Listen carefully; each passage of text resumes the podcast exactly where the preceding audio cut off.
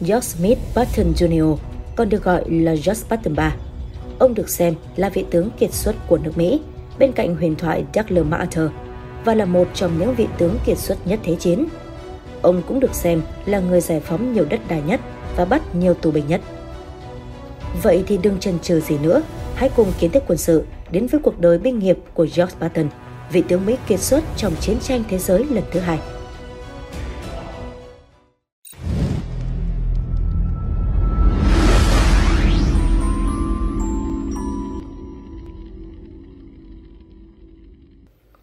George Patton, sinh ngày 11 tháng 11 năm 1885 tại San Gabriel, California, trong một gia đình có người từng tham gia quân ngũ. Năm 1917, chiến tranh thế giới lần thứ nhất đang lên cao trào. George Patton được giao chỉ huy quân đoàn tăng viễn trình Mỹ mới được thành lập sang Pháp chống lại quân Đức. Lúc này, Liên quân Anh, Pháp mở mặt trận phía Tây, dùng xe tăng ồ ạt tấn công quân Đức tại Verdun, Ypres, Cambrai các cuộc tấn công đều thất bại. Đặc biệt tại Cambrai, Liên quân đã tổ chức 476 xe tăng tấn công, bị tiêu diệt 179 xe tăng, nhưng vẫn không giành được chiến thắng. Patton đi theo và học hỏi được rất nhiều kỹ năng tác chiến. Giai đoạn này là nền tảng đưa ông trở thành một trong những vị tướng đánh tăng hay nhất lịch sử sau này. Ông cho xây dựng trường dạy tăng để các binh sĩ Mỹ học cách lái xe tăng, thao tác tác chiến. Mùa hè năm 1918, Liên quân Pháp Mỹ với 37 sư đoàn tấn công quân Đức tại đường Argonne và dọc sông Miu. Trong đó, lực lượng viễn trình Mỹ đóng vai trò chính. 700 xe tăng liên quân tấn công, trong đó George Patton chỉ huy quân đoàn xe tăng Mỹ. Kết quả, phía liên quân toàn thắng, Patton bị thương, được trao huân chương danh dự vì chỉ huy quân đoàn tăng một cách xuất sắc.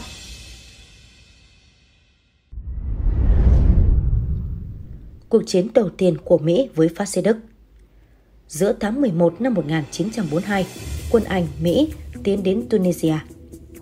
Đầu tháng 12, quân đoàn số 2 của Mỹ do Thiếu tướng Fredendo chỉ huy và quân đoàn 1 của Anh chỉ còn cách thủ đô Tunis 30 km.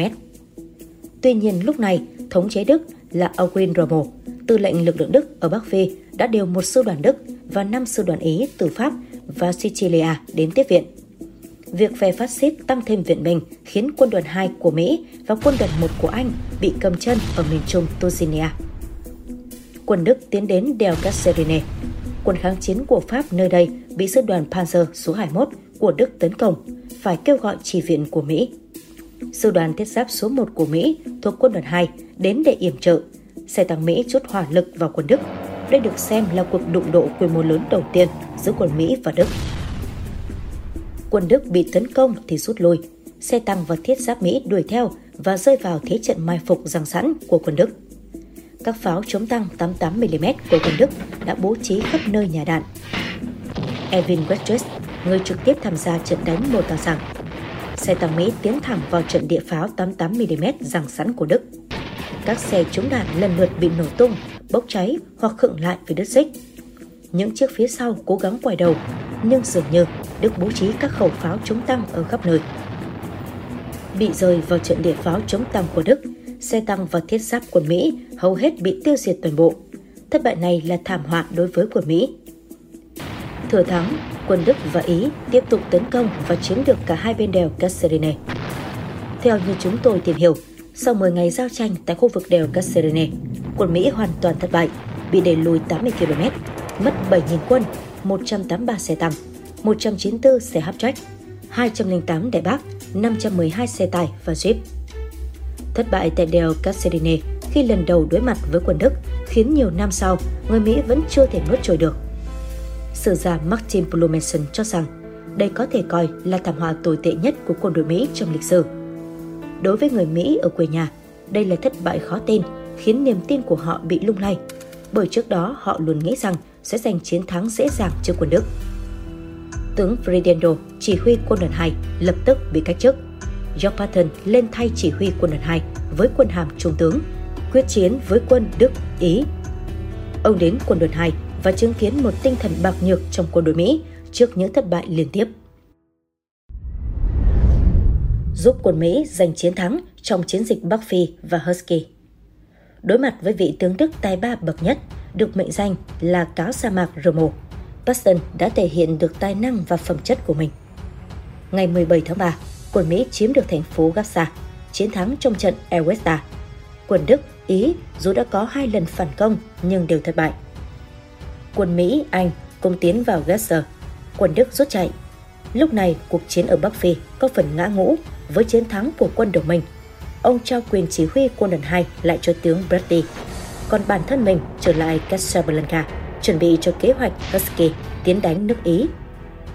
Tháng 7 năm 1943, chiến dịch Husky tấn công đảo Sicily của Ý, nơi được bảo vệ bởi phát xít Đức và Ý. Lực lượng đồng minh gồm quân Mỹ, Anh, Canada đặt dưới sự chỉ huy của đại tướng Eisenhower, tướng Patton chỉ huy quân Mỹ. Dựa vào địa hình đồi núi hiểm trở, quân Đức, Ý gây rất nhiều khó khăn cho quân đồng minh. Tuy nhiên, ông đã chỉ huy quân Mỹ đánh bọc hông khiến quân phát xít không thể trụ được và quyết định rút lui toàn bộ khỏi Sicily.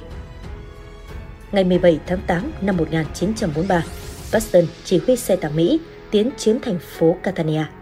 Đây là thành phố lâu đời nhất trên đảo Sicily, đánh dấu chiến thắng của quân đồng minh. Chiến thắng này giúp quân đồng minh khống chế được tuyến đường biển tại Địa Trung Hải, làm tiền đề cho cuộc đổ bộ quan trọng giải phóng châu Âu sau này. Chiến dịch Normandy, cuộc đổ bộ lịch sử Tháng 2 năm 1943, quân đội Liên Xô đã phòng thủ vững chắc và đánh bại quân Đức tại Stalingrad. Dù thế, Stalin vẫn cho rằng Liên Xô có thể bị đánh bại nếu không có sự giúp đỡ của đồng minh Mỹ-Anh.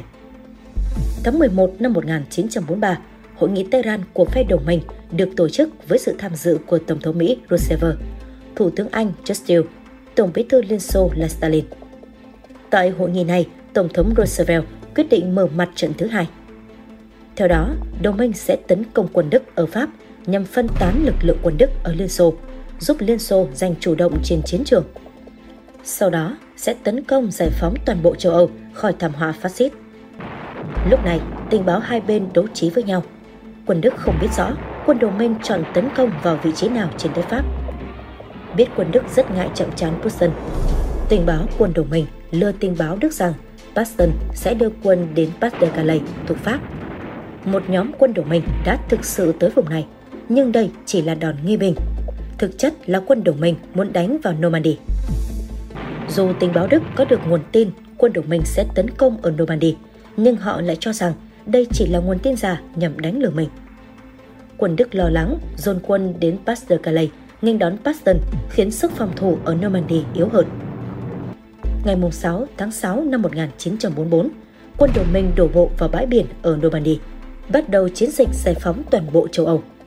Đây được xem là cuộc đổ bộ từ biển vào đất liền lớn nhất trong lịch sử, với hàng chục vạn quân Mỹ, Anh, Canada cùng quân kháng chiến Pháp, tiếp khắc, Ba Lan, Bỉ, Hà Lan, Na Uy. Việc đổ bộ ban đầu khá thuận lợi do quân Đức tưởng rằng quân đồng minh sẽ đổ bộ vào Pas de Calais. Sau khi đổ bộ thành công và chiếm được Normandy, quân đồng minh tiếp tục tấn công giải phóng nước Pháp. Ngày 28 tháng 7 năm 1944, George Patton chỉ huy quân Mỹ chiếm được Constanza, rồi lần lượt giải phóng Granville, Avangis, Mont Saint-Michel, rồi tiếp tục đưa quân tiến sâu xuống miền Nam nước Pháp. Tiếp đã thắng lợi, ngày 25 tháng 8 năm 1944, quân Đồng Minh đã giải phóng được thủ đô Paris khỏi phát xít Đức. Năm 1945, quân Đồng Minh tiến vào nước Đức. Từ tháng 1 đến tháng 3, ông chỉ huy tập đoàn quân số 3 của Mỹ liên tiếp đánh chiếm Trier, Cumberland, Bingen, Rome, Mayen, Kaiserslautern, Ludwigshafen. Đến tháng 4, Patton liên tục giành chiến thắng tại Đức. 40 vạn quân Đức bị bắt khi cố chống đỡ quân Mỹ và đồng minh. Lúc này, ông cũng được phong đại tướng. Cuộc chiến tại Đức suốt từ sông Rhine đến El, tập đoàn quân số 3 của Patton với 30 vạn quân đã đánh chiếm 84.000 km vuông đất đai, tiêu diệt và làm bị thương 6,8 vạn quân, bắt làm tù binh hơn 65 vạn quân. Cái chết đầy nghi ngờ của George Patton Chiến tranh thế giới lần thứ hai kết thúc, George Patton cùng tập đoàn quân số 3 có tổng số thời gian chiến đấu là 281 giờ, vượt qua hai tư sông lớn, giải phóng 211.000 km vuông đất, bao gồm 12.000 thị trấn làng mạc. Tiêu diệt, làm bị thương và bắt giữ 1,8 triệu quân. tức nhiều gấp 6 lần số quân của mình. Ông trở thành vị tướng hiệu quả nhất trong chiến tranh thế giới. Những kỷ lục của ông khó ai có thể sánh kịp. Ngày 9 tháng 12 năm 1945, tướng Patton bị tai nạn xe ở Menham, Đức. Ông được đưa vào bệnh viện, nhưng bệnh tình trở nên xấu đi. Ông qua đời vào ngày 21 tháng 12 năm 1945 trong sự tiếc nuối của nhiều người. Cái chết vì tai nạn của ông khiến nhiều người nghi ngờ. Khi xảy ra tai nạn, lái xe gây tai nạn biến mất, không để lại dấu vết. Việc điều tra hiện trường cũng quả loa. Các hồ sơ tài liệu khác đều có, nhưng hồ sơ tai nạn thì lại không có. Vụ việc này khiến nhiều người cho rằng tướng Patson bị sát hại trước, vụ tai nạn chỉ là giả nhằm hợp thức hóa cho cái chết của ông. Sau này, người ta cho rằng ông có liên quan đến vụ án vàng Algeter. Khi chiến tranh kết thúc, quân Đức đã giấu kho vàng. Một số sĩ quan cấp cao đã phát hiện nhưng không báo lại mà tìm cách giấu và chia nhau. Khi nghe tin, chính phủ Mỹ đã cử Patton điều tra vụ việc. Ông đã làm việc tỉ mỉ và đầy trách nhiệm, và khi nắm được đầu mối vụ án thì ông bị sát hại. Cho đến nay, George Patton được xem là một trong những vị tướng xuất sắc nhất của mọi thời đại. Nhiều chiến công, kinh nghiệm cùng những trận đánh của ông được xây dựng thành các bài giảng tại các trường quân sự trên khắp thế giới.